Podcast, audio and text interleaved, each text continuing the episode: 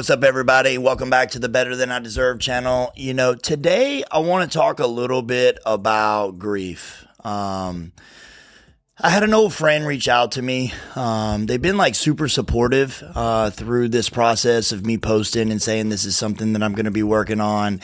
And it's a friend from uh, way back, you know, when I, am talking 10, 12 years old in the in the hometown that I grew up in. Right, I, I don't have many friends from back then that I kind of still talk to. I, I wasn't the best neighbor, if you will. So they reached out to me and they said, Hey, you know, uh, I would love if you did a talk on grief, you know? And so that was this morning. I was like, you know what? That's a, that's a perfect topic. I think that right now we live in a world where um, grief is right around the corner and it's not just in loss, right? There's a couple different types of grief. Um, you know, one of the interesting groups that I run in my facilities is talking. You know, I pr- primarily work with substance abuse um, clients, and you know, we we actually do a group where we walk through the stages of grief for their kind of DOC, right? Their drug of choice, right? Or, you know, if it was heroin or if it's crack or cocaine or alcohol. So, you know, one thing that we do is we actually run their drug of choice through the stages of grief. And, and I think that might not make a lot of sense to,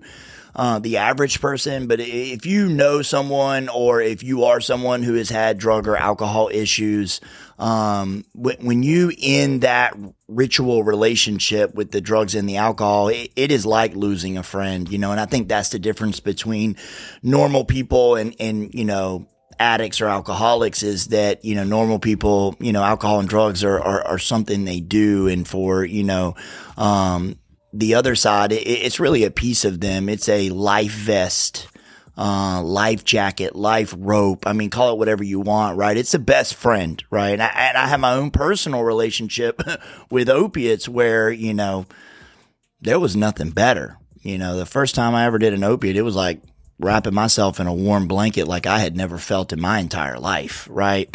so, not to get too far off subject, but my point is that grief can be around a lot of different things, right? Grief can be from the loss of uh, an actual person, whether they're a family member or a, a friend. It could be a long-term loss, like of cancer. It could be an acute loss, like a, an overdose or a um, a car accident, uh, accidental death, right? There, there's a lot of different ways that grief can show up, and it could also be like the loss of um, like when we transition from like adulthood into midlife, right? There, there's a loss of youth in that transitional period that, that there could come some grief. And we look at, um, the midlife crisis, right? The, the 45 year old guy balding that, that buys the Mazda Miata, right?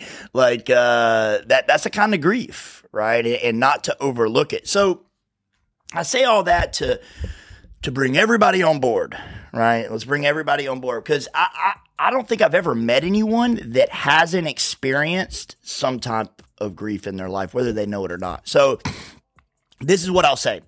Out of all the people that I've met, I don't think I know two people that experience grief in the same way.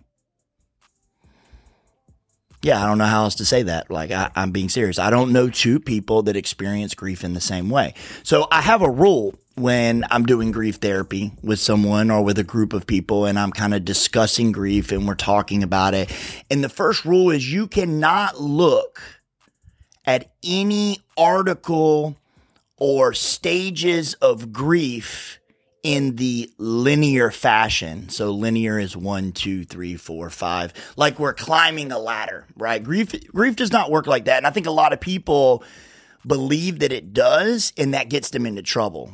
So they might pull up Google and start searching grief, you know, and they go, oh, I'm at anger and bargaining, right? Stage three. Whew, got through all the other stuff. I got through the pain and the guilt and the shock and denial, right? Like I'll never have to experience that again. And then three days later, when they're back in denial, they start beating themselves up for it, right? And that's when grief can get um, into a very vicious cycle. So my point is, is that it is not linear, right? You might start on stage four, right? Stage four of grief.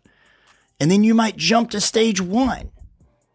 And then you might jump to stage five, right? And then back to two and then back to one again, you know? So really when we're talking about grief, specifically the stages of grief, just understand that it's describing the point in grief that you're at. It's not saying if you're doing good or bad, right? That doesn't really exist when it comes to individual grief. It looks differently for everyone. And I'll tell you this where I'm at emotionally and spiritually in life, grief has hit me in different ways, completely different ways.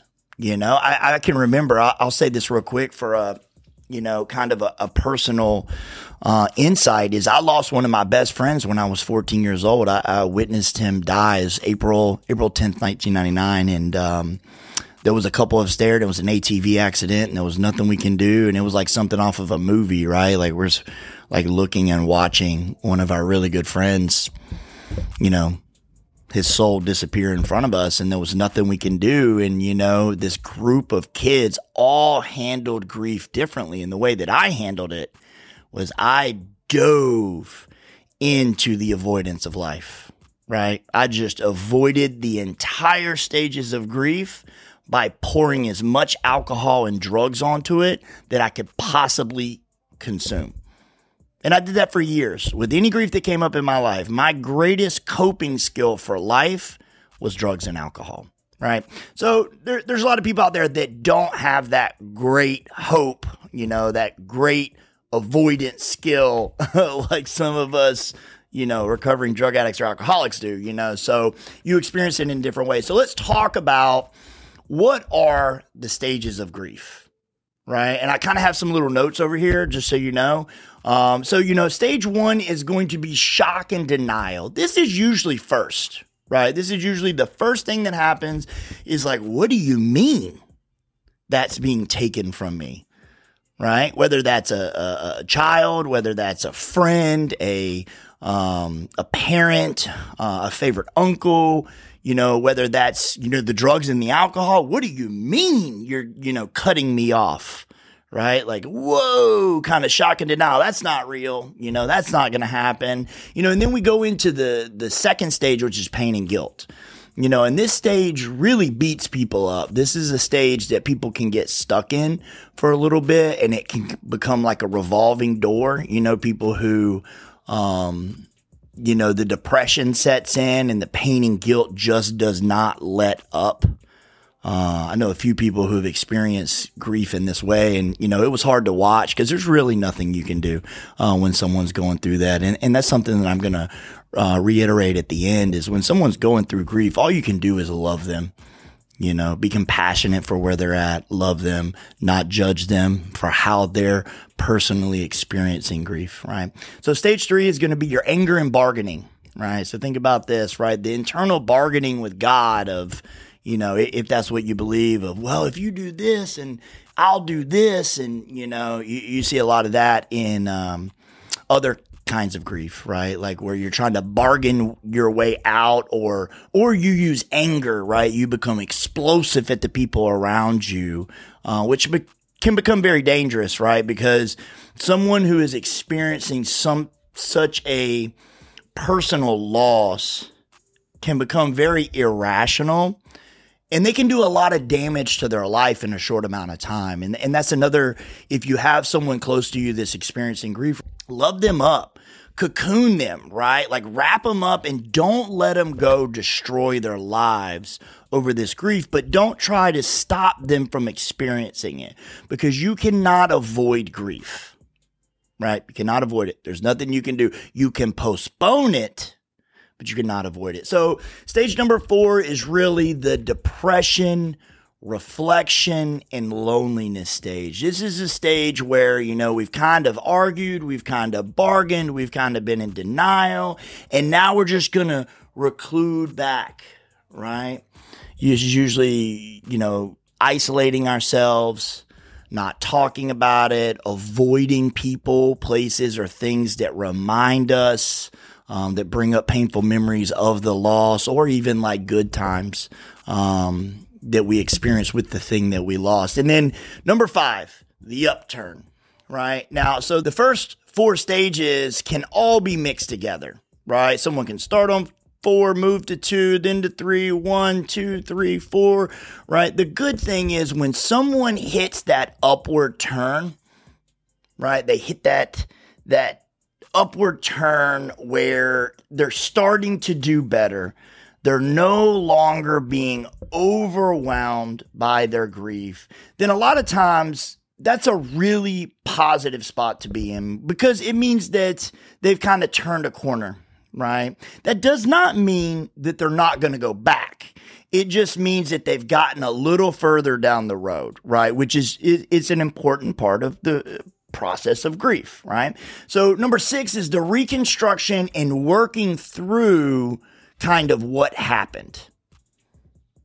This could look a lot of different ways. So, an example of this stage would be like, you know, if I lost someone that was very near and dear to me, maybe instead of it being painful to remember them, maybe now I can start to crack a smile in remembering them, right? Maybe I bring into my life things that we did to, together in remembrance of this person or this thing right? Like I'm turning and reconstructing my life to not having whatever I lost in it, right? Super important stage, right? And then the last stage, acceptance and hope.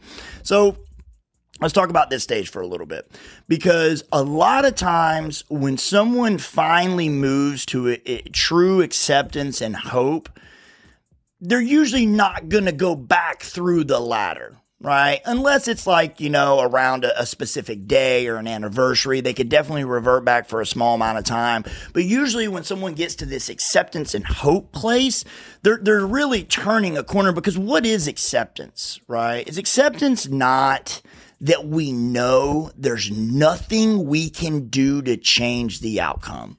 There's no bargaining. There's no denial. There's no if this, then that, right? Like it just is it just is, right? And, and that's acceptance. Like, I don't have to like it. And my rule of thumb is if you're talking about acceptance is something you don't like. Good rule of thumb, right? Like, if I'm having to accept something, I ain't liking it.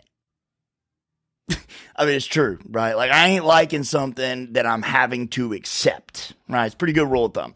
So the next question is, right? Like any any topic, it's okay. Well, how is this helpful? How is this beneficial to me? Okay, cool. So this information can be readily found, can be readily found on Google, right? Go type in stages of grief, right? Usually you're going to see five stages of grief, right? This seven stage of grief is a little bit different. I like it a little more. It kind of pulls out and it has this acceptance and hope and this upward turn, which are some added stages. But I, I like those because I think those are important things that actually do happen in when someone's processing grief. So I, I like I like to use this model, the seven stages versus the five. You know, the one thing that I would say is what is important about this is if you're someone who is struggling with grief or you have someone you love that is struggling with grief, you can now identify where they're at. Right? You can look it up, say, man, this person's acting a little weird. What's going on? Let me pull this up, take a look at where they're at, and see how I can be most helpful based upon where they're at. I think that's a super helpful, thoughtful thing to do. Right. So, all that being said, I want to say a couple things about grief from my experience of personally going through it and then also working with people that are going through it. Number one, do not try to take away from someone's experience with grief, right? Don't try to tell them they're overreacting. Don't do that, right? Like that, what does that do? Pick up your bootstraps. I get it, but you're not being helpful, right? That's like telling someone who's depressed to just get up and work harder it's absurd if you know anything about depression, but people still do it because they, they don't know, right? They don't know, they don't know. So, number one, don't try to take away from someone's process of grief. Don't do that, right? Like, just please don't. Number two is understand if you've been through grief or if you know someone who's been through grief, you or that person will never be the same. You can never go back to the way things were before the loss.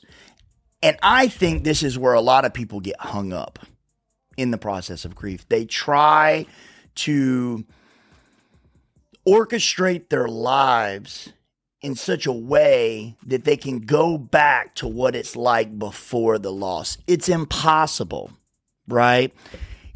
Every day you wake up, you cannot go back to the person you were the day before because you had experiences through that day. And on a cellular level, you changed as a result of those experiences, right? So just understand you will never be the same after you experience whatever loss it is that you're grieving. Okay. I, I think that's super important. Important. Number three is this is not linear. The stages of grief are not linear. It does not go stage one, stage two, stage three, stage four. Everyone experiences it differently. Just the way it works. Look it up. I'm not making it up. Just the way it works. Don't try to assume that you know what's going to happen next right? Because that's when we start trying to control our emotions. And we know, right? Like our feelings lie right? Like a, a, good indication of how we're doing is not typically just our feelings because they lie and they change quickly, right? Like